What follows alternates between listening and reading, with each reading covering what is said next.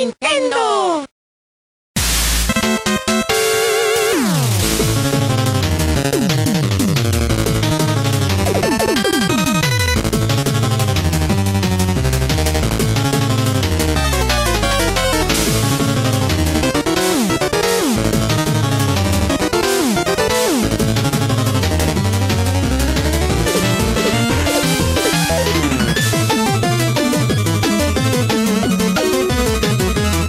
Nintendo Voice Chat for the week of October 7th, 2015. I am your host, Jose Otero, and this is IGN's Nintendo show. That was a little loud because my arm hurts. Oh, yeah. Joining me once again, Peer Schneider.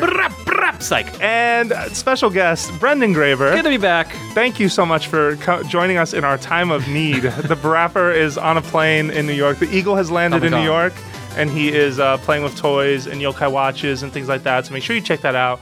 You should also check out IGN on Monday because the 100 greatest video game list of all time is apparently getting posted. Oh, nice. You should check that out. That was a tough list. Yeah, that was a really hard list. A lot of blood was shed. I don't really want to talk to Brian Albert. The last time we did the list, and I wasn't part of the decision making this time around. You were a lucky man. I was traveling, so I can blame you guys for all sorts of stuff like Majora's Mask not making the top 100. I had nothing to do with that. I fought for it. You guys weren't there. No, I get it. No, it's obviously it's a list created by a lot of people who get into a room and argue, and it's funny. Justin actually wrote an article about the selection process, and it took you guys multiple days, right? Mm-hmm. The last list was... they were deliberations. Okay, that's what they were, and it was a lot of yelling, a lot of I can't believe this. This isn't accurate. Will the senator yield? I'll be in my trailer. But I may have pulled that a few times. That's the fun part, and whenever we post a list like this, and we have a top Nintendo games list too. If you Google it, you'll find those. Whenever we post one, of course, every single person disagrees with a list and then proceeds to post a different list of their own. Right? Opinions are really serious business. There will never be any consensus, but it's so fun to see what games everybody considers to be great and read about them. And again, the last list was 2008. Last time we did a top 100 games of all time. How many people did we lose in that massacre? So lots of people, obviously people have come and gone, new editors at IGN, old editors. Just to put it this way, for listeners, it's hard enough to agree on anything. Imagine putting a bunch of passionate, opinionated people in a room to talk about different games, and they are very much... they're very diverse platforms, from PC to Wii U to PlayStation to... I mean, it's tough. It runs the gamut. Yeah, but usually Nintendo fares pretty well because of the beloved classics. Nostalgia factor. Well, to us, but there's some PC kids who are like, that game's not as good as... But let me put it this way. If Super Metroid or, Link to the Past aren't in a top 100, then I'm going to lock up the building and rip down the letters. It depends what the Zelda cycle is, too. Because if we're all hating the new game, well, then we all back love the game before that. Oh, I see. So Twilight Princess is in that bad area. I don't believe this. It'll come back later.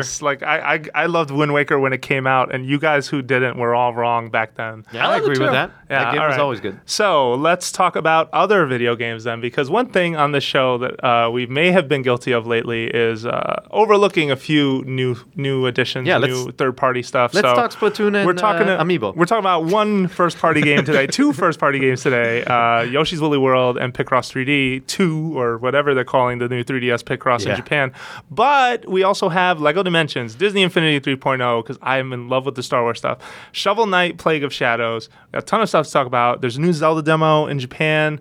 So we got a big show for you. Let's start with Lego Dimensions. Oh, that's... Why don't you begin? Yeah, that was the roulette. That was the Hauser roulette machine. Oh, picking. The little abacus in your brain that sorts out things. Okay. Lego Dimensions. Yeah, I bought it against my better judgment because it's one of those games that will consume your money. I'm so sorry. Lego by itself is not very cheap. Right, and I'm a complete Lego addict, and so of course I bought the core pack that has some of the characters in it already. Like you get Gandalf and Batman, so you get kind of a good foundation.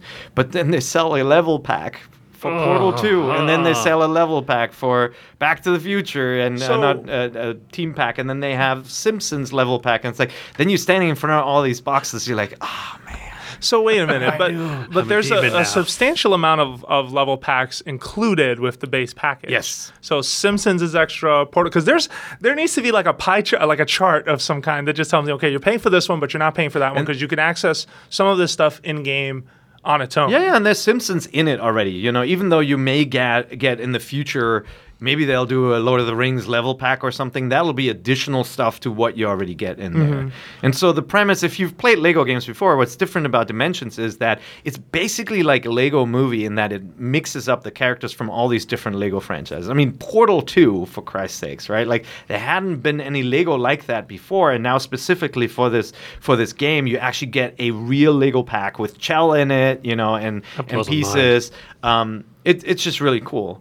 And what it also takes from the Lego movie is that it doesn't take itself seriously. And obviously the other Lego games do that too. And it has that scene in there. It's, you shall not pass, and Gandalf is like thwarting the Balrog of Woden or whatever, right? Like in the Mines of Moria. And they fall down, you know, fly, you fools. He falls down, and then the Batmobile falls past him. That's because Batman got sucked, like, you know, Tim Burton-esque Batman got sucked into that dimension with his Batmobile. And he's like, Batman's like, have you seen Robin? And Gandalf's like, you have to look in a tree for that, right? Like, there's all this, like, silly banter. Yeah. And it's just like, once it clicks, man, once you get to Oz from The Wizard of Oz and Batman thinks Scarecrow is behind everything and there is the Scarecrow from Wizard of Oz. I love that. That's when it really gets going. Well, and they have really characters clever, like Unikitty and the Lego movie characters in there, and they all animate and move the way they would. So the developer was here, and there was a quick demo where they showed me a lot of it, and I was really impressed by how well they sort of capture each universe. Yeah. Is Star Wars in there? Star Wars isn't in there. Because they've done Lego Star Wars, but now Star Wars is in Disney Infinity. Yeah. But does that mean Star Wars is out of Lego Dementia? Dementia. It's not in there right now. You have the spaceship guy, right? You've got the guy from the Lego movie, so you've got some space stuff in there, but no Star Wars yet. Do they have Jurassic World? There's a pack coming out. Now, I don't think it's out yet. Is there going to have a scene where Chris Pratt as Jurassic World meets Chris Pratt from Lego Movie?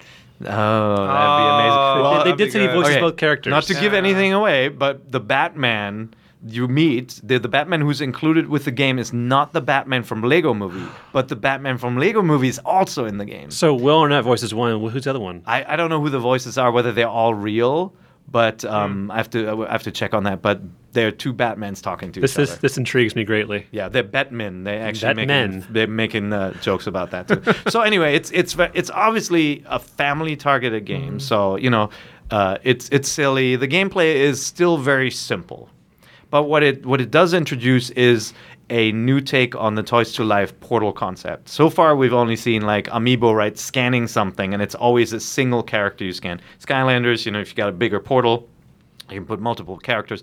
This one lets you put, 7 characters or, you know, cars or whatever you have, spaceships, on the pedestal. The pedestal lights up in different colors, so you actually have to sometimes move figurines around to solve on-screen puzzles. Very involved. Much more involved than your typical Toys to Life game. So some people might get annoyed by that. Like some very tall people may get annoyed by the whole kind of breaking the wall. Height has nothing to do with it. What I wanted to ask you was that... wait, who am I talking about? I wonder sometimes. But your big friend Harvey. But seriously, no, the truth is, I wonder how... Does it bother you at all to have to stop and do something on the portal at all? I'm curious because I know what Mario Party you mentioned. That was cool. Like you didn't like that, but you seem to be okay with it with Lego Dimensions. I keep track of everything you said. Yeah, and I change my opinion every week. So sometimes it's a little silly to have to do the stuff outside the game, but in this case, I mean, it's Lego. I'm playing it with the kids who really like this kind of frantic. Oh crap! I got to move this character. Or like. They're having difficulties in a boss battle, and they take the Batmobile off the stand and put the Lego spaceship on it, right? And then they can fly around and shoot. And it's just really fun for them to have this kind of army of toys that they can deploy in this game. And every character you put on the pedestal will follow you.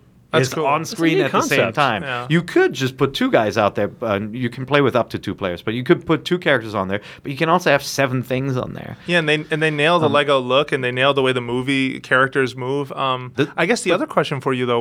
Wait, I think the thing that would would annoy you is that you get the, you know, the base pack has the pedestal, you know, the portal, and then it has this, you know, this contraption that you have to build. Well, that's what I want to ask. The pack has no manual in it. There's no manual, so you have to build it when you're playing the game. You cannot build it before, that's right. So you get to a certain point in the game where they discover this portal, and then a Lego book appears on the screen with the pages. You have to flip them, and you build it. Now, the builds are pretty small, so it's not a big deal, right? Like, so there's a mini DeLorean, a Millennium Falcon or something.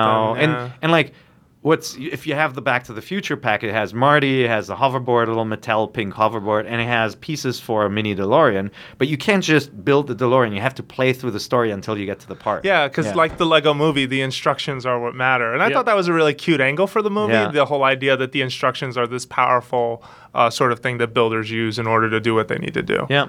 But it's cool, and they're different forms, right? Like the Batman, the Batmobile. There are three different versions that you build when you're progressing through the story, and it'll write the data to the figure, like what version it is. It can't scan obviously what you built, right? So there is that kind of syncing with the game. But it's a very simple game. Marty gave it a 7.7, you know, which makes it a good game. You know, I have to play a little bit more. It is gameplay wise, I wouldn't say it's remarkable, right? It's just like the other Lego games. It's dependable, but I really love that mix of characters. Yeah, well, wait till you get to the portal stuff, because then you really start to play around with the different panels and colors. Yeah. And you know how there was that not to get spoiler or anything, but you know how Portal 2 had sort of the different paint and sort of how that had a different effect.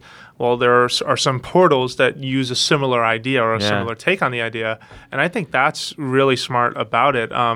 And from the minute I saw it, I thought, okay, using the instructions to make these figurines or these little, you know, cars or what have you, that's a fun experience for a family, but as someone who will be playing it outside of that setting, it just feels a little weird, strange to me. It's definitely a family game. Lego is something that can bring people together, and so I think like bricks. It definitely, that's right.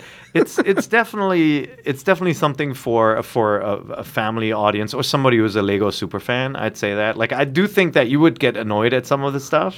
Maybe. I've never been that into Lego games too. Like, and so for some folks that's heresy. But I just have never. Did you ever have a bin full of Legos under your bed? Oh, I love Legos as a kid. No, I mean making things. I used to be really creative and try to make, you know, different things out of Lego. But when I've played all of the games, I haven't exactly been blown away by what the gameplay is, which is, you know, find the pieces, build this thing.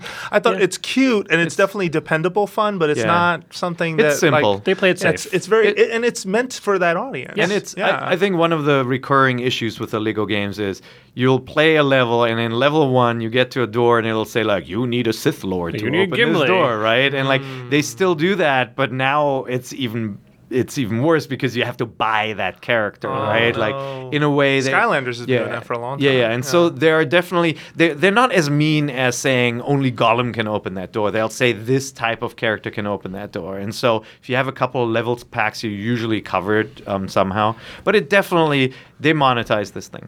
But the thing that struck me from the get-go was what I was craving Amiibo to be, like something that has a reason for existing for the game, to be in the game world, exists from the get-go here. Like, there's definitely a difference in how these figurines are used for fun and to be included in the game. Okay. It's way more like Skylanders that way than Amiibo. Okay. Yeah. Okay. Interesting. Yep. We've got a bunch of Let's Play videos on the site. You can definitely check them out. Brendan, have you had a chance to play them at all? There's a mountain of toys at Marty's desk. I've seen them. He looks like an addict. I keep telling him the review's over.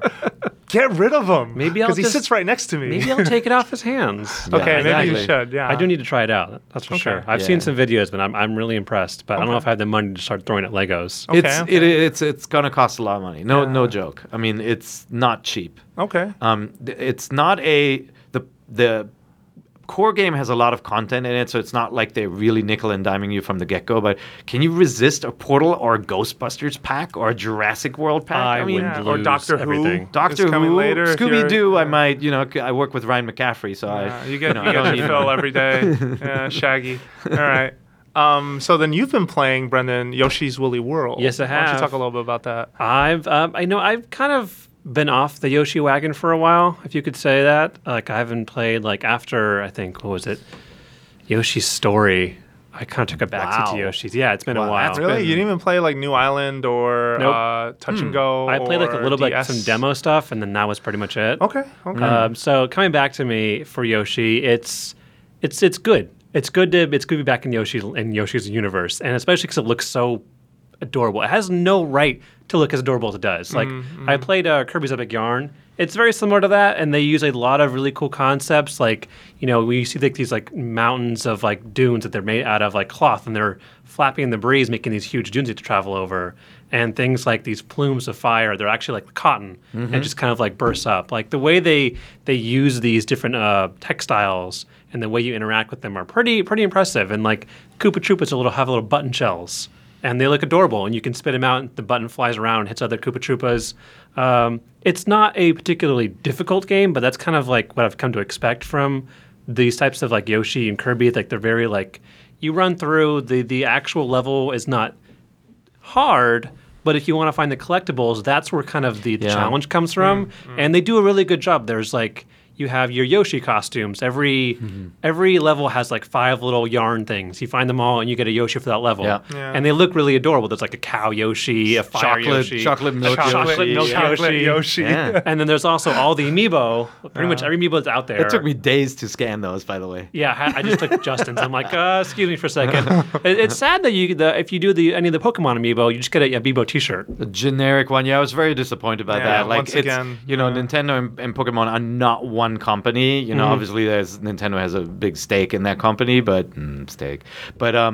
that's sad that they couldn't work that out. They obviously worked it out for other games like Smash Brothers. You can get Sonic, Mario Maker. Sonic is in there. You can get Sonic Yoshi and Mega Man Yoshi. Mega Man Yoshi is all bright blue. Wait, Pac-Man Yoshi? Yeah, also, all of them work. So that's why it's disappointing that they couldn't clear Pikachu. Even in Mario Maker, it's a bummer that every character, like you press up or you jump, there's a signature sound, and you press up on a Pikachu, and he just goes and he just looks at you, and you're like, well, that's not. That's not how I remember this character. Yeah, it's a bit. Isn't that a bit weird? It is weird. I don't know if it's some like company coming from the mandate. Smash with like all like Pikachu Amiibo. But Smash is the only case where that's happened. It's like, so strange. They don't really cross over. It is such a symbiotic relationship outside of the core license of making Pokemon games for the 3DS, and it's just so strange that they can't get past these stupid licensing hangups. It's dumb. Like, they need to figure this out. If it is that, there's just some weird... Oh, it is 100% that. Come on. I don't know. One day, someone needs to tell that story one day. What is it about Pokemon Company and Nintendo? But like the crossovers are rare, few, and far between. They're too stingy to pay the voice actors. Maybe there's some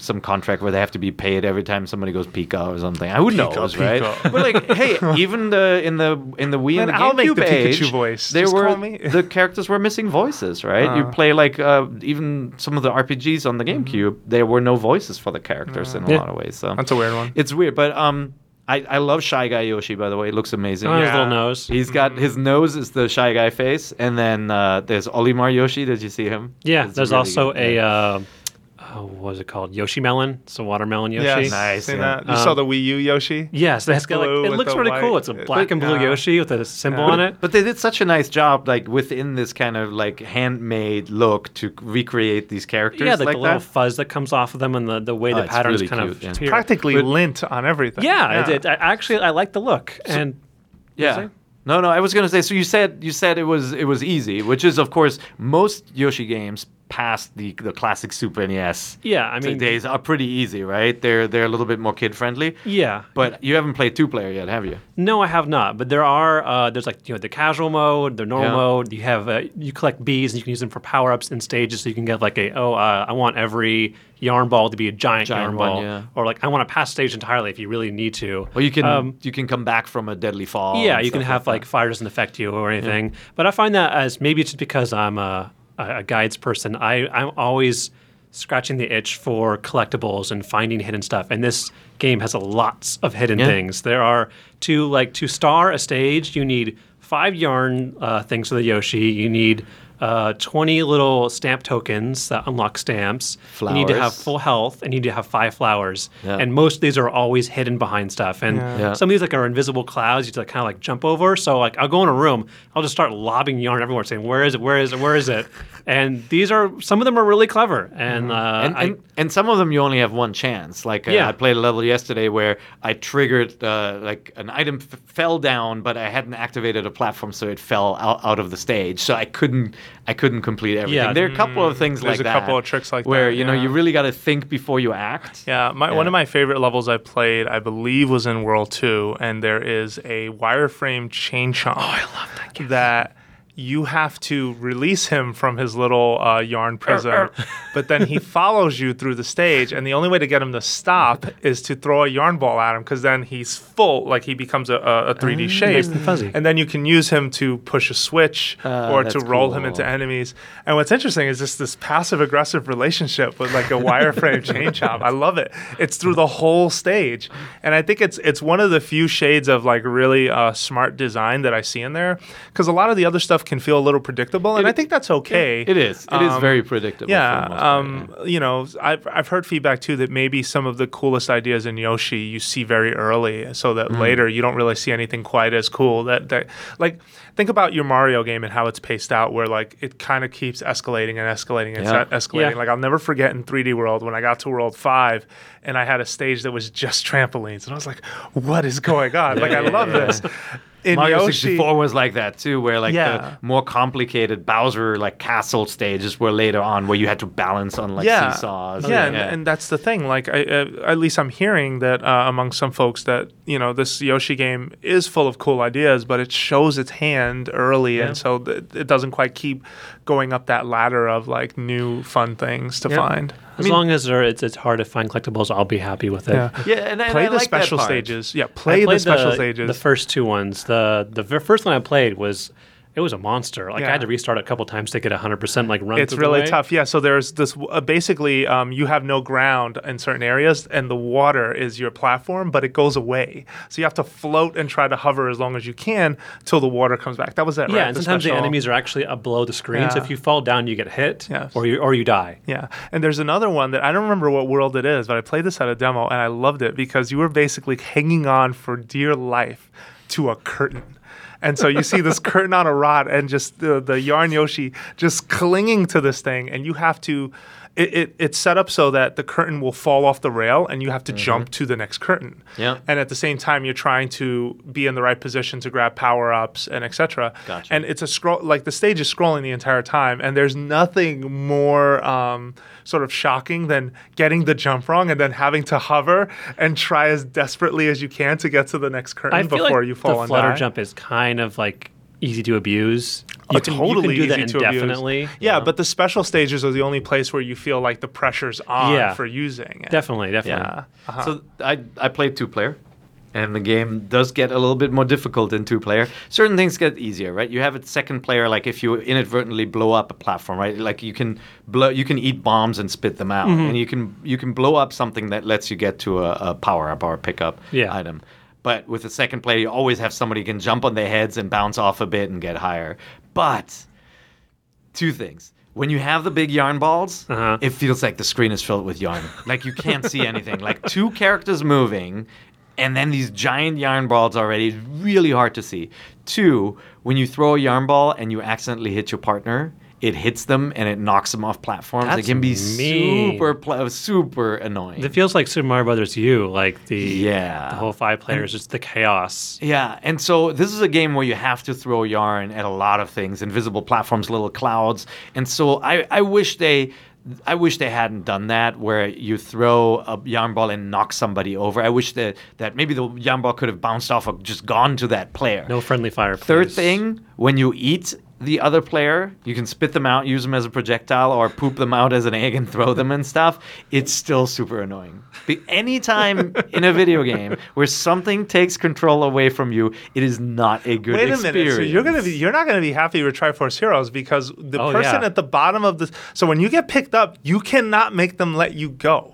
If you're you can. I'm sure there's a way. I have not seen it. There's a way. I have not seen it. Okay, no. But then let's move forward a bit. Fine. Maybe you can, maybe you can't. But you're not in control of where they're going. So if you saw in the video preview we put up where I'm like, the title was something like Making Friends and Frenemies. Yeah. They're like, shoot him. But he keeps turning every time I'm about to fire the arrow. So I kept missing. And we captured it. And it's a really funny piece of footage. But it's like... This, you know what? It's a little different in that game, though. I like that dynamic. I do. The player on the bottom is in control of the direction. The player on the top is in charge of the arrow. Like you feel like the middle guy is but actually you could throw the top guy at any time. But you have a choice. Like you're getting together, you're working together, and you're executing a plan. In Yoshi, you get eaten by the other player when you don't want that to happen. And guess what? You lose all your eggs. Yeah. You lose all your yarn balls when you get eaten by the other player. So you may have 6 or 5 or whatever the max is. You get eaten, you got none. Sometimes I wonder if in keeping controls traditional / simple, sometimes Nintendo, like in hindsight, overlooks maybe that this can cause a lot of problems. I'll give you an example. In 3D World or in New Super Mario Brothers, you know, in 3D World, if you hold the run button, that's also the pickup button. Yeah. It's not a separate button. It's the same button. Yeah. So a lot of times you go to run and then you picked up Brendan and you're running with Brendan. Like, oh, I'm sorry, and you throw them. It happens a lot, and I feel like in Yoshi, your reflex to grab yarn sometimes totally ends up you end up swallowing another Yoshi in the process. Most of the pickups, my daughter and I played, most of the eats were accidental. Were accidental. Okay. Yeah. Or you know, it's whatever. Funny. You were trolling. I know you were trolling. You probably ate maybe a little bit. Poor daughter number one. Oh, I did. That's not right. I did do that and throw her at enemies and stuff. But as a projectile, you know, for means, it was a means to an end. No, but most of the time it was accidental. And like you're aiming a shot, and remember you're not mobile when you're aiming. It's like. Right, you've got that aiming thing, and then the other player may jump in front of you, fire, and so then you hit them in the air. I've always wondered too why never give you the right stick to aim and shoot with a trigger or something. I've always wondered about that, but that's just not the game they wanted to make. Like they like to keep it simple. And you know what? It's probably too easy when that happens. Like some of the previous games have made the aiming stuff easier. This one. And just to be clear, I love traditional Yoshi's Island, one of my favorite platforming games of all time, probably one of Nintendo's best platforming games of all time. Also very mean game. Taking away the timer from a Mario game, from a platformer, and just giving you the freedom of, okay, find all these collectibles, that really changed things for me, where I was like, wow, this is different. Like, I can enjoy this. You know, and then I feel maybe the platforming genre got a little carried away with collectibles. But the point being, though, it was still fun to look around and explore. And that's one of the earliest games that I found myself doing that at my own pace. The good news with this one is, and I'm having a lot of fun. First of all, the presentation is just so charming. It is very good. You want to see what levels are coming next, right? And you have transformations and little bonus games and all that. But collecting the wool and getting Yoshi's back is actually really fun. It's a fun little meta game to unlock all these Yoshis in your house. You know? Yeah, definitely. With friends, like there's so many costumes to choose from. You can play every stage differently, with different character, cycle them through, go back and play an earlier stage. We already reviewed this game when it came out in the UK, right? We did. Yeah. You can find the review on the site, so make sure you check that out. You could also find Marty's Lego Dimensions review. And we're going to take a quick break, but when we come back, we still have more games to talk about, including Disney Infinity 3.0, the new Picross, which is out in Japan now as of October 1st, and we would love to share some impressions on that and some more. So stay with us.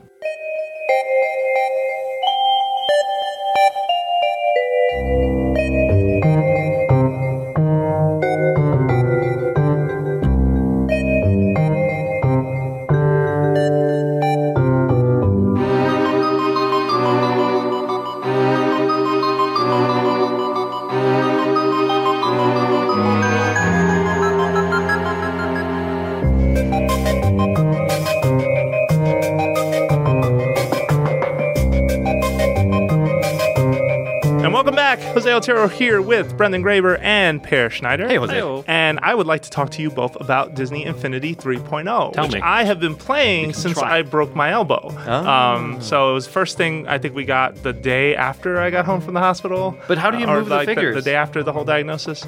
Can you? I could move my hands just fine, Peer. You put the toy on the base and you walk away. All right. Yeah. Actually, I have the base. It's like a little Rob the Robot thing. Yeah, no, I set up Rob to just pick up the Luke Skywalker, put him to the side, and then pick up the Darth Vader, put it back. It's very cool. So last year, before Amiibo came out, I bought Disney Infinity 2.0 because I had heard nothing but good things about Disney Infinity 1.0, but I was kind of too shy to try it. I remember Dan Kruper wrote the review. He had nothing but good things to say about the different genre types they play with. Like there was Pirates of the Caribbean in that. There was Incredibles in that. I'm forgetting what I think it was there's like Toy Monsters Story and Inc. all that kind of stuff, Monsters Inc. was in there like as part of the bundle when you bought it. So I bought the second one and was extremely disappointed because as far as an action... So it was the Avengers playset that it came with. But as far as action games go, I was absolutely mortified by just how bad it was. Like, it wasn't even like, this is a game for little kids bad. Yeah. Like, it was an open world environment that constantly looked drab and just... poorly made. Like there was like weird like slowdown in some areas. On what platforms? On PS4. Like I wasn't playing this on like some last gen stuff. In terms of combat and action and the repetitive like fighting these generic enemies didn't really feel that inspiring. It did have a really cool like upgrade system for characters, and I thought that was really smart. So you can sort of take your Iron Man and add abilities, but really disappointed in terms of I have played like plenty of video game campaigns, some of them made for kids in the style of what Disney Infinity will go for.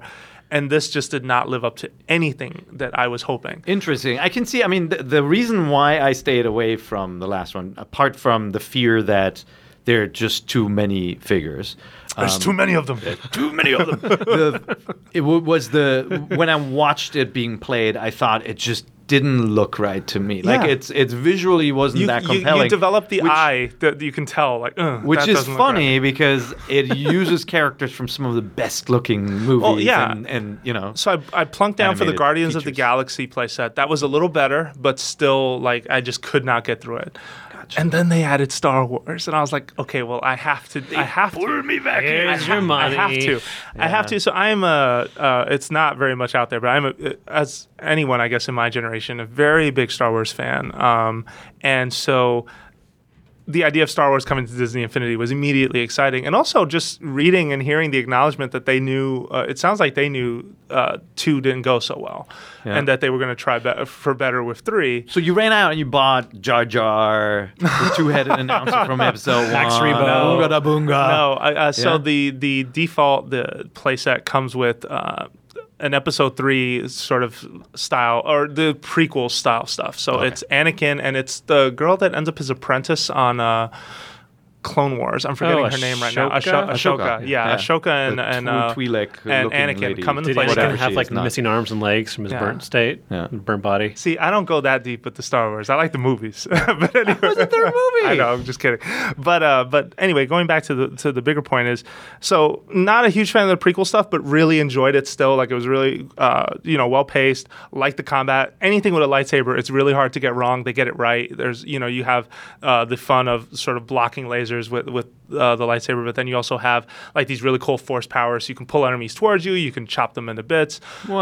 They spend a lot of time too on getting the slicing animations really right. So just like in any game where you're like breaking crates constantly, it's fun to watch when you lightsaber a crate or a solid object and just see the different ways you can slice it. That's great because that was always an issue. That was an issue with older Star Wars games where lightsabers never felt as powerful as they should. Yeah. You know, well, even in a game that I kind of admired because it came close to getting it right, but it was still really wrong. Did you ever play that Double Dragon Jedi Power Battles on PlayStation? Do you remember that?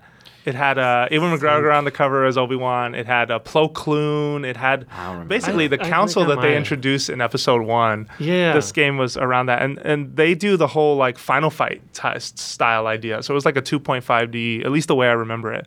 But anyway, getting back to Disney Infinity. So really enjoyed the prequel stuff. But of course, I had to have the Star Wars I grew up with, which was the playset that comes with Luke Skywalker, Princess Leia, You know, bought Darth Vader, bought Han Solo. Still haven't bought Chewie. Need to get around to that.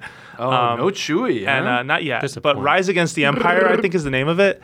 So good. I mean, it's a very condensed Star Wars, right? Like the opening moment is the same as A New Hope, where they're on board the ship and Vader and the Empire board, but Han, Luke, Chewie, they're all friends. They're all there. They push the droids out of a escape pod and are like, nothing to see here. Don't know what you're talking about.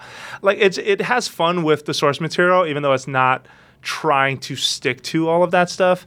And then you get to Tatooine, and it's just like, yes, like this is it. This is what I want to play. And it's a very for kids style game. Like it's not a very tough action game to play, but it is way more enjoyable. So you don't get locked in. Like I'm not big on Ahsoka. I like the original trilogy stuff, right? Do you get stuck playing as characters you don't want to play? No, you play what you want. No, you define it. You define the experience. You if you're willing to put the money down and buy the figures, you put down this playset token, and that. From that point on, like it's going to load the New Hope stuff, which I'm at the end of. I'm at the Battle of Yavin. It looks really good. It's not Rogue Squadron good, It's not Factor 5 good, but it's pretty close. Even the flying in space is really, really cool, and it feels just right. I mean, I was a little disappointed that the Millennium Falcon doesn't barrel roll. I was like, I wanted that. Like as a lifelong diehard Millennium Falcon fan, I was like, this is what I want to do, and it doesn't. But whatever. Like it looks so good. It plays really good. I've been playing it on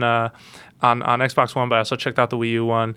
And I have to say, like, I'm very happy with it. And Episode 7's coming to that, so I've been staying away from everything Episode 7. But the minute those Infinity toys come out, they're getting bought. But one thing I will say is I am not messing around at all with the builder stuff, with the toy box. Oh, yeah? Which is a very popular part of Disney Infinity, because that's where the community creations are.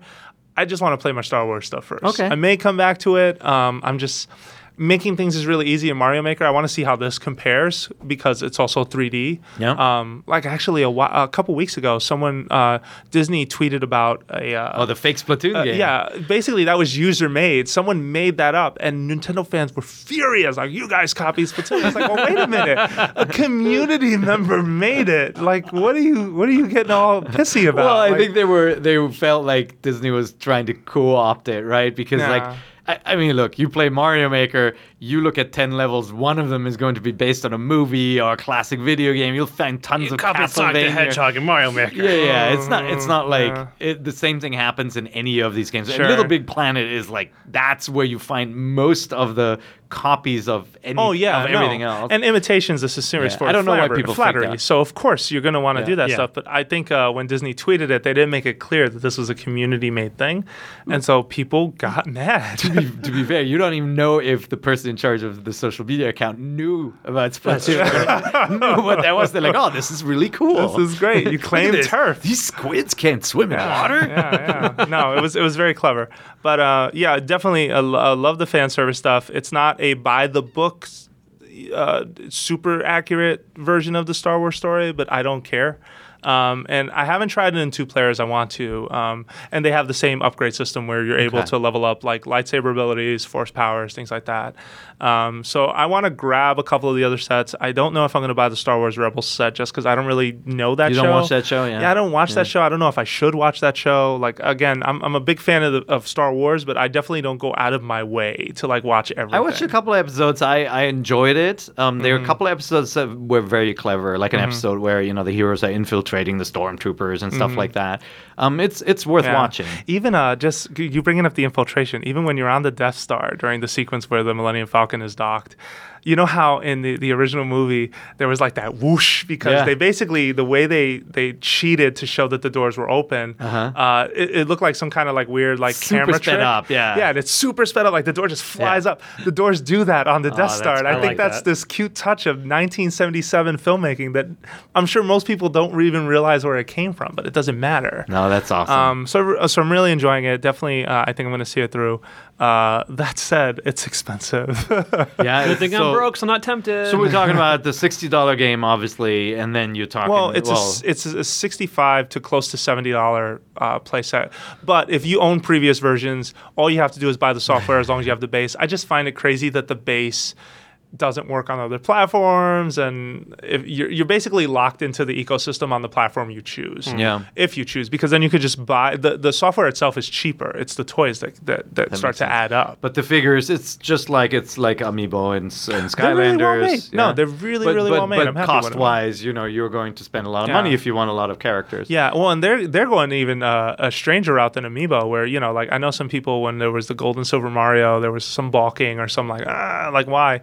I mean, there's going to be a set. If I read this right, there was an announcement of a set of Star Wars Disney Infinity toys that will have lightsaber sound effects enabled, so that when you put them on the base, the sword lights up. And Brendan just lost it. I think we got another one. Yeah, man. I'm not interested.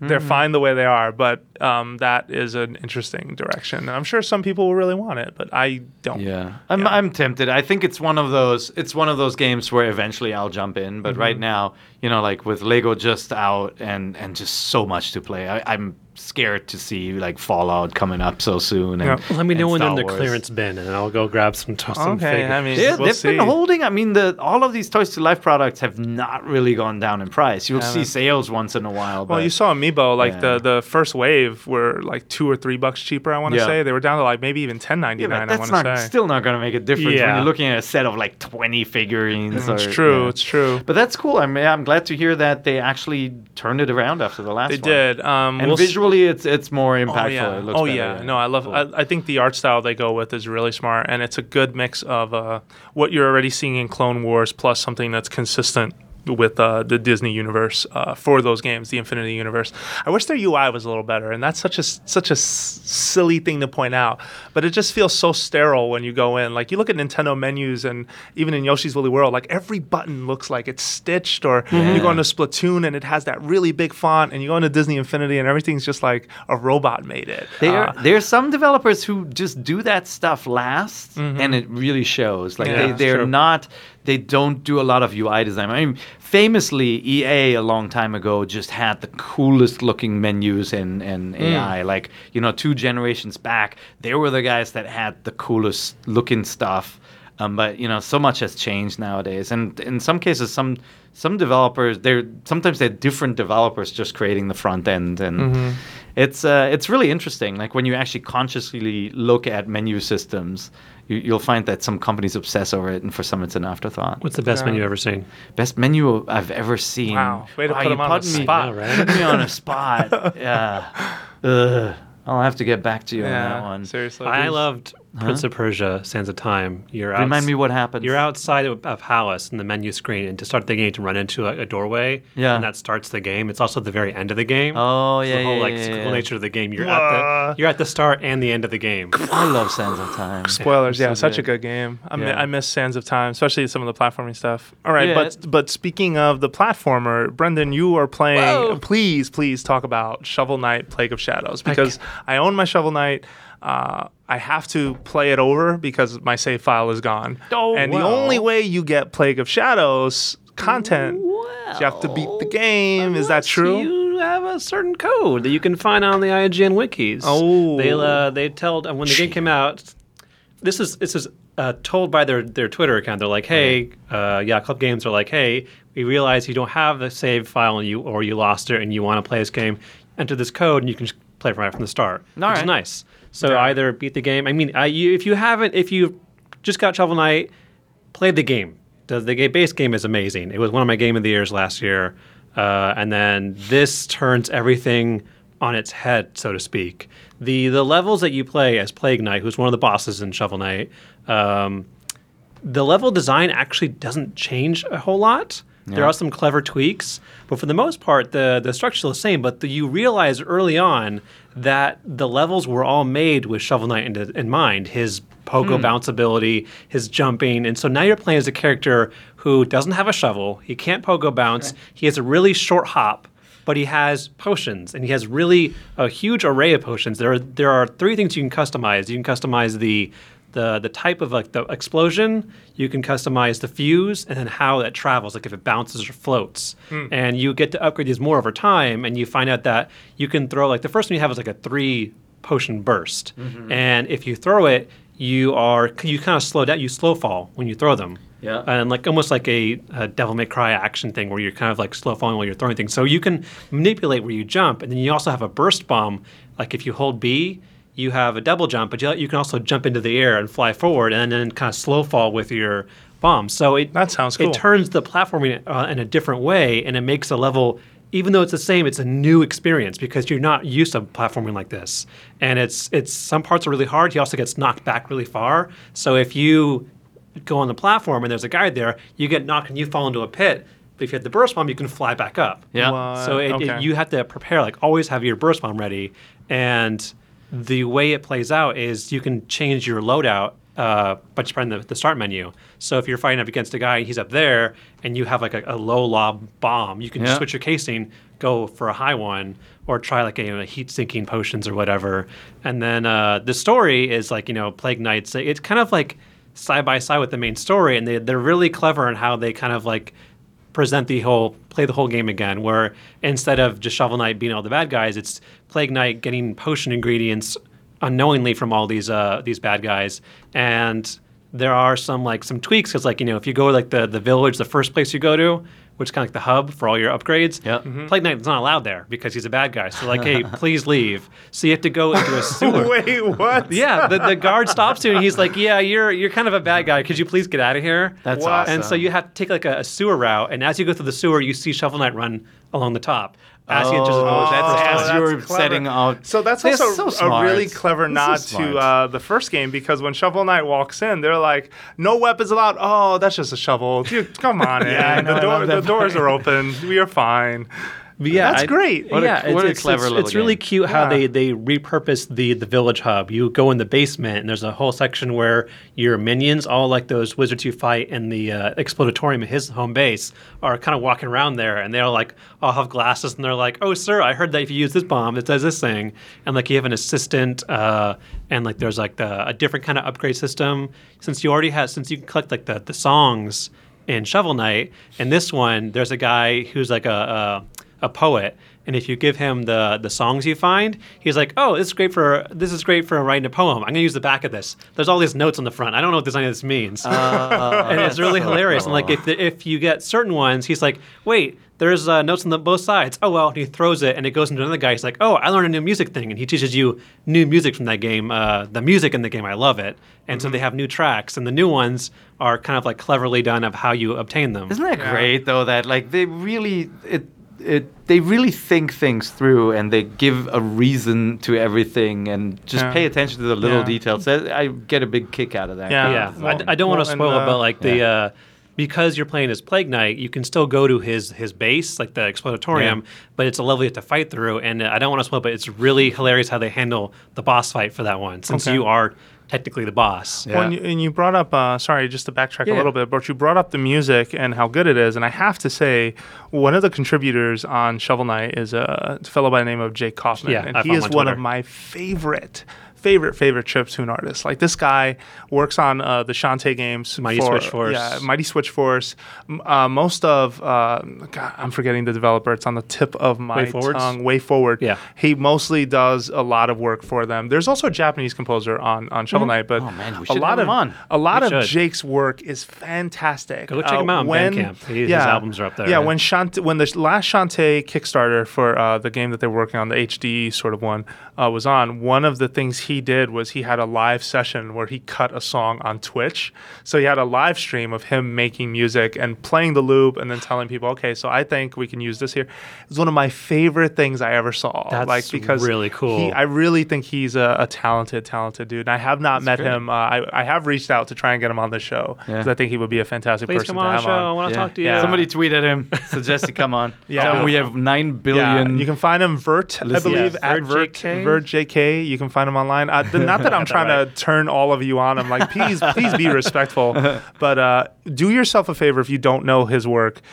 Google it, find it on YouTube, listen to it. It is absolutely some of the best video game music, and he sells it on Bandcamp. Awesome. That's right. I bought the Shovel Knight soundtrack, and then it came with a special edition of a repurposed one. And Who was a composer for the Mega Man games who did Oh, I know who you're talking about. I'm forgetting her name. She did a cover of one of his levels. Yeah, well, and it was really cool. Like the collaboration they had between them. Yes, the soundtrack for Shovel Knight was a really smart collaboration. I've been following Jake forever, and I feel like everyone should know who Jake Coffin is. If you don't know that, do yourself a favor and look that up. And definitely get Shovel Knight if you haven't already. This is a free update, and it's part of their Kickstarter stretch goals. And there's actually, I think, 2 more they're working on. There, I think... don't forget, the Amiibo is going to have 2-player support. Yeah. And there's also the Nintendo exclusive one. We already had Battletoads on the Xbox One and Kratos on PS, PlayStation 1s, and then Nintendo said we're going to do 2. There's also, I think, 2 other boss characters, King Knight and maybe Spectre Knight. Okay. And then there's also, I think, you play as Shield Knight, too. Interesting. So that's all in the pipeline. It's all going to be free. So definitely worth hanging on to. Yeah, definitely. You should check that out. All right, so then lastly, not lastly, but definitely another game we need to talk about and spend some time sort of piecing together is Picross 3D 2. Is that what it's called? Wow. For folks at home, because so Picross, if you're unfamiliar, Picross 3D was on the DS.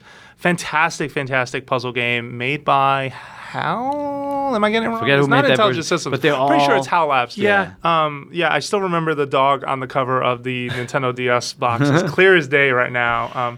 But Picross 3D 2, I think, is the name of it in Japan. But Per and I have been playing it. In fact, I texted Per the other night to remind him this game was out because I know he was really excited. Yeah, so you bought it, and I did. I mistakenly downloaded the demo first. I'm like, 30 tries remaining, not gonna happen. So I bought it. From the Japanese eShop. It's fun, man. It's just it's such a The concept is very simple, but as these puzzles get bigger, it's just like when you mess up, you're just angry at yourself, for not thinking through the solution. And basically, you get a block and you have to delete blocks from it to make a shape, and you delete the blocks from the Uber block.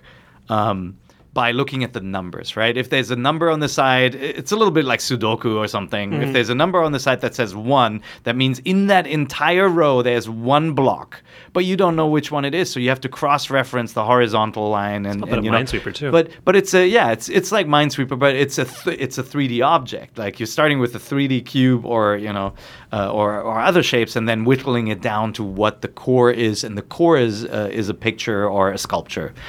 And but the upgrade is they're now 2 colors, right? So you actually have to pay attention to the 2 different colors that will form the object. Well, and that's the thing that's interesting is that so you label the numbers on the side basically indicate the color you should be using. So blue color blocks that you label are part of a general shape or form, and they don't change. But gold, there's blue and gold. Gold. If you label something as gold, when you finally chip away that portion or identify sort of the pieces around it so that the entire row is the way it should be, gold blocks will morph and transform into something else. So, for example, if you have 2 squares side by side that are gold, they might turn into half of a rod that's going up the side of whatever shape you're sort of dealing with, or they're a circle, they're half of a circle or something. Triangle. They usually morph, whereas the blue ones stay the way they are. But it's such a fun game to just kind of, you're constantly rotating this 3D shape and trying to use the numbers you're sort of reading the tea leaves in order to discover what is the shape inside of this thing. And it's super simple. In the beginning, you get a 1 on one side and 1 at the top, and you're like, ergo, where the 2 paths cross is where the block is, right? It's really simple. Then it gets more complicated where, it introduces numbers with circles around them where the blocks are actually split, right? Yeah. There are different ways to write the number, one signifying that, they may be 4 blocks in a row or 4 blocks split. And so you have to really think things through. Honestly, when you look at screenshots of this game, or even when you hear us talking, it sounds super boring, I think, right? Numbers. It just doesn't look exciting. It looks like a math puzzle, but it's so much fun. Well, maybe the closest thing to it is threes, where take away the three-dimensional side of it. But threes, people look at it, and some people make the misjudgment of this is a game about math, and it's not. It has, in fact, nothing to do with math. Yep. Picross 3D is the same way, where you're not really subtracting or multiplying or doing anything. You're just using the numbers to identify, hey, there are only 2 blocks in this row that I'm supposed to use. The rest are crap or whatnot. And it's interesting because there is an added layer of complexity, though, because now sometimes on a row are two numbers. Yeah. And one will be like, there are three blue blocks in this row, but there are four gold. And you're like, well, wait, what? And you have to hold down different buttons to activate them. I will say it's a very chatty game, though, at the start. Like, they throw a lot of text at you to help you explain how it works. And they do this multiple choice thing where they're like, okay, if it's a four with a circle, that means that it's not four, like, one after the other. Yeah, there's a split in there somewhere. If it's a square, there's more than one split in there. And you're like, wait, what? And that's, obviously playing this in Japanese, too. I put it together. It's a little annoying to have to wade through all that text in the beginning. Mm-hmm. But it is needed. That tutorial is needed. Yeah. Especially, like, I want to skip it all. I'm like, wait, what? Mm-hmm. This was never in the game before, so it was good they make you go through it. But once you pass the kind of introductory courses, it opens up and you just go. Have you tried the Amiibo yet for it? So you can scan Amiibo in, and you'll get like a Mario statue that you have to basically solve.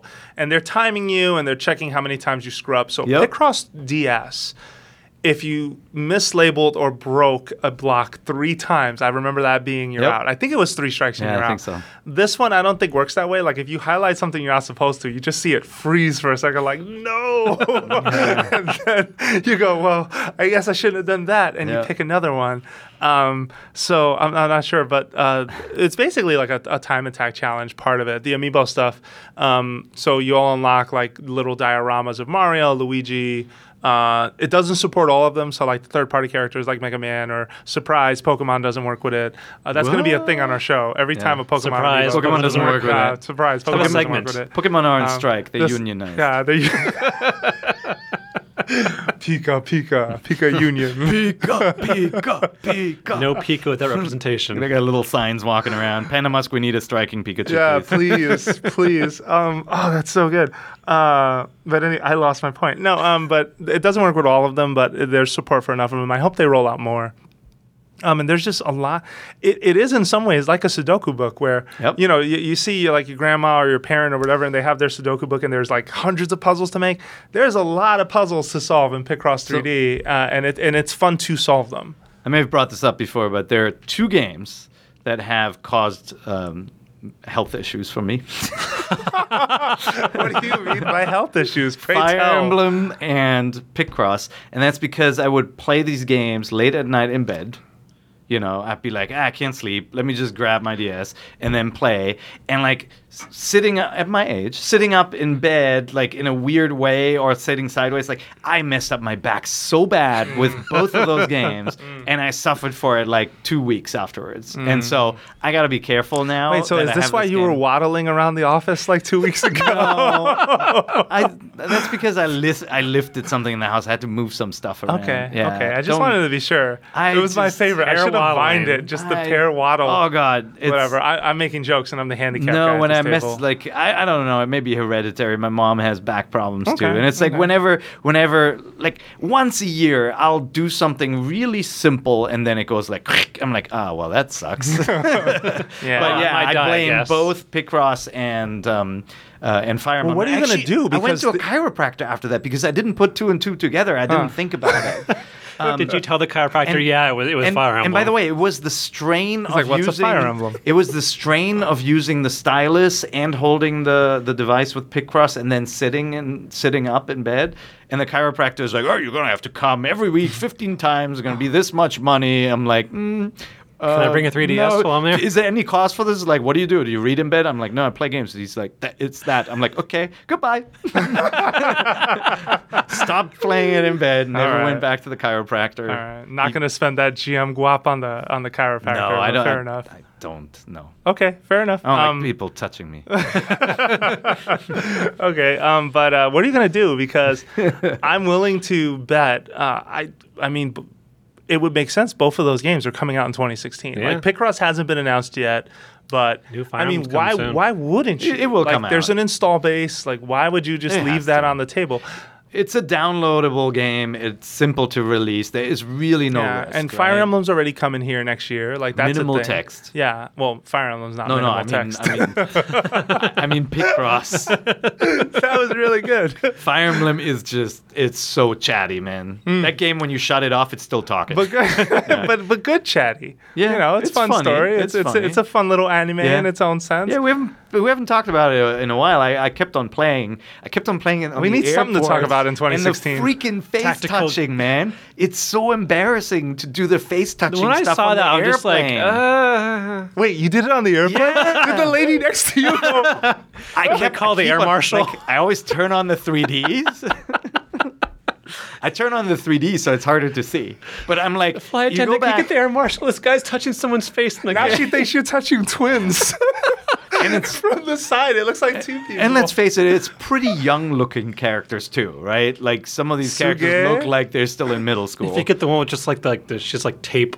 Yeah, and that's exactly. Yeah, that's the one I've been touching.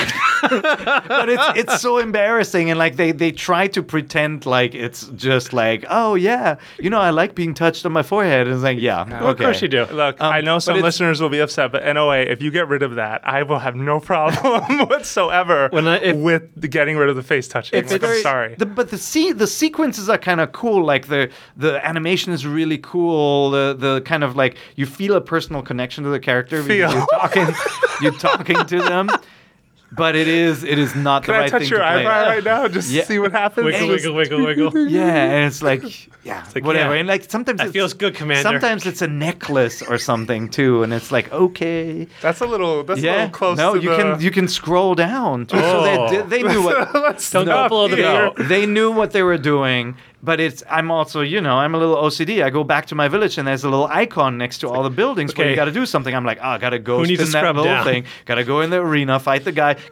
Face touching.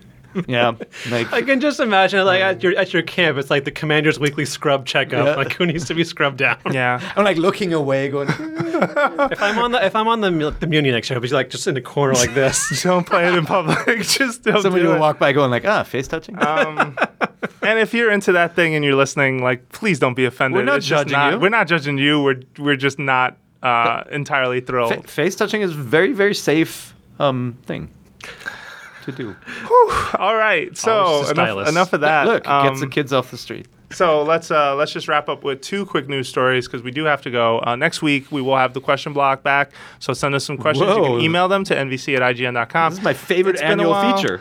It is. It's one that needs good questions, and sometimes we just don't have enough to go with. So if you've sent one in and you didn't get a response, or if you think it's a good enough question, just send it again. I'll take a look. nvc@ign.com with the subject line, the question block. So... quick stories for you. Scribblenauts developer is creating a new IP. So remember Scribblenauts? Yeah, I love Scribblenauts. Scribblenauts was one of my favorite things, and I want to say 2009, 2010. I remember that was around the time when I had heard about it. And I just thought, man, this is so cool. And I feel like it burned out really fast. And I don't know why. Like, what do you think was the reason for that? Well, there were a lot of different versions, right? Yeah, there was the Wii U version. There was So I think in DS the end, the game. I enjoy the game, but the game was never as good as it could have been, right? Mm-hmm.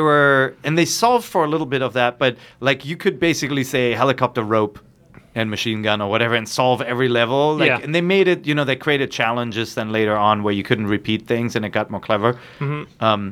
But it's a better concept than a game, and I feel like if they took this concept and just took it to the next level, it could be really special. It's hard when your entire game based around imagination, and you as a developer, you can only go so far with that. Yeah. I mean, we're getting to a point with No Man's Sky where we're opening up, so maybe they can use math to make the next Scribblenauts game. Yeah. Where it's I love the vocabulary angle of it, though. I thought it was really, really clever. It just felt like very sort of held together by tape at times because you didn't know what to expect, but that was still a very cool part of the appeal, and I thought Maxwell was a really smart character design. It was visually cool. My biggest issue was with the controls, and that's something I'll say about Little Big Planet too. Like both of these games are very creative, but they lack the core controls that make it feel right. So, and like that's why I feel like that needs to be the focus for the next Scribblenauts when that franchise comes back to get fixed. But I'm looking forward to seeing what this new brand is. Yeah, so this new brand, there's nothing to really say. It is, I mean, even the quotes that came from Fifth Cell's creative director are incredibly vague. From in a deep, engaging universe, unlike any other, new gameplay innovations, yada, yada, yada. But they're looking for crowd. I mean, I don't want to take the cynical side. I trust them because Scribblenauts was such a creative endeavor. Yeah. But I will say, so they're seeking crowdfunding for this thing, and they launched on a new crowdfunding platform. If you're into that thing, if you liked Scribblenauts and you liked the work of this developer, you should definitely check it out and see if they show you enough where you feel tempted to help them make this thing happen. They certainly have the pedigree, and they're the very clever people. Yeah. Incredibly clever. They do innovation. Yeah. Why did they go with, was it Fig? Yeah, Fig. Or instead of Kickstarter, though. I don't know. Or it's interesting. Because they haven't really announced what their new thing is yet. Oh, it's more the you're right. You have to kickstart a vague something. Yep. So Fig is a crowdfunding platform that not only allows fans to back a project via crowdsourced funds, but also allows actual investment opportunities for those who meet certain requirements. Okay, there's something to put out there. Interesting. Yeah, this is still really cool. I really hope to see the next thing those guys are going to make, because I think Scribblenauts was a really, really fun and smart idea, despite some of the limitations we brought up. I think it's a fantastic game, and to a degree, it didn't get good until the second one, in my opinion, but it got really good really quickly. Cool. All right, so for you folks in Europe, there is a Mario Kart 8 and Splatoon bundle coming, and it's like, that's pretty cool. So this will be a premium pack, will be available as a limited offer, and contains a black Wii U console with Mario Kart 8 pre-installed, download code for Splatoon, a black Wii U gamepad, and the usual accessories. The price has yet to be determined, so you can check that out. I think that's a smart bundle for Europe. It'll be the same price as the console and the game separately. I'm kidding. Yeah, of course. It won't be. No, that's this is October 30th. I think that what a great pack. I mean, two of the best multiplayer games, I feel like, on the market still right now. Yeah. Mario Kart and Splatoon, absolutely worth owning. Smash, there's that. That's a great. Yeah, there you go. There's another one. Another one. No, they'll never bundle Smash. You crazy? Yeah. You crazy talk. In Japan, there is a Zelda Triforce Heroes demo that you can only get via an email code. And they did the thing like they did with Tomodachi Life, where you got one code and there were two codes for your friends. Now, you can play the game locally. Yeah, of course I got one. You should have one, too. I have one. I'll give it to you. I'm still waiting for mine, by the way. Why are we here recording? We'll get to it. But you have to have a Japanese Wii U, 3DS, excuse me, so... Yeah, sorry, Graeber. Just put the big red X on Graeber in this conversation. But so we have two at home. You could be a third one. But the online play is only open during certain windows, like Splatoon. Local play is open whenever you want. So maybe tomorrow at lunch, you, me, Francisco can sit down and we'll play that. So it's a bit of an online corner. Yeah, it's a bit of an online stress test. We'll do it by Brendan's desk so we can watch it. Right next to Brendan's. Yeah, that would be cool. Brendan, check this out. Here, you want to hold these Amiibo? Yeah. No, I've trolled Brendan pretty hard before. One day I will tell that story. Still waiting for that story. I'm bringing. You want me to tell that story? No, not today. Okay. Next time you have me on. Not while you're here. Okay. So. That's a really smart rollout plan. Back to the Zelda Triforce Heroes thing. Definitely happening here. Like, I don't see why they wouldn't. Why would NOA pass that up? That's free marketing for your game. Have people sit down, really try it. I don't know if anything transfers yet. I need to look that up. I wouldn't be surprised if something does, just because there is download play supported, and it's going to transfer save data into the final game. Why wouldn't this demo do that? But I apologize for not looking up those details before this conversation. Regardless, it's a smart plan. I think that that's the best way to get people to really experience and see why a co-op Zelda will be something they're interested in. Cool. All right. I'm looking forward to it. Yeah. I'll send you the code. You have your Japanese 3DS with you today? Probably. Okay. Did you say with you? With you. With you. With you. Yeah, with you. That's the new Pokemon. All right. And that's the show for now. I think I feel like there was one more thing I wanted to talk about. And you wanted to congratulate me on getting 5,000 stars in Mario Maker. That was the extent. That was it? Yeah, that's it. Congratulations. That's really cool. You were staying up. It caps out at that. I was surprised. Really? That's the max, yeah. Really? You popular man. Fame doesn't go any higher than that. No, because they're people who have tens of thousands. I want to live forever. For the five people who know what that is. Yeah, that's a little old. But do you think that Nintendo didn't anticipate some of the levels getting so big because of, YouTubers or social media as quickly? I think at that point you don't need any more. Maybe. I mean, I'm not quite sure why, especially when you have a decent, size install base, like why not do that, you know? But I don't know, for whatever reason, it's a strange oversight in line with a few others, I guess. But maybe an update will fix that. Yeah. I wonder how many people are really 5,000 stars too or whatever. Like, think about that. Like, usually with these creation games, right, we always hear that 2% of the people are making the stuff. Yeah. And the other 98 are like, I want to play. Right. The inequality between the YouTube celebrities and the average guy. It's really huge. I mean, my number of stars nowhere close to someone who like plays video games on YouTube every day. No, and shows their levels. Yeah.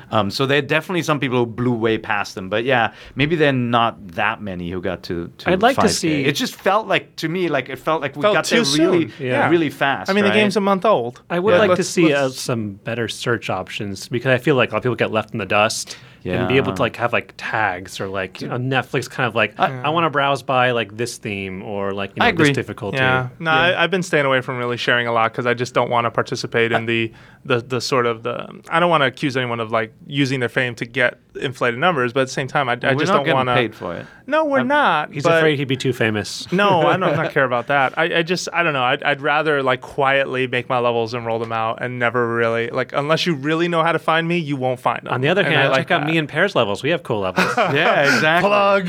Yeah. You can find me at. It's on our Mario Maker wiki. We have stage ID 005. These in my MySpace 768. No, but how about this? I mean, for some of our NVC listeners who are not that active on the Facebook groups already, there's an NVC Facebook group for Mario Maker where people are sharing levels. Once you find the article this podcast sits in. Right? The article that Jose posts, just look for the latest NVC article.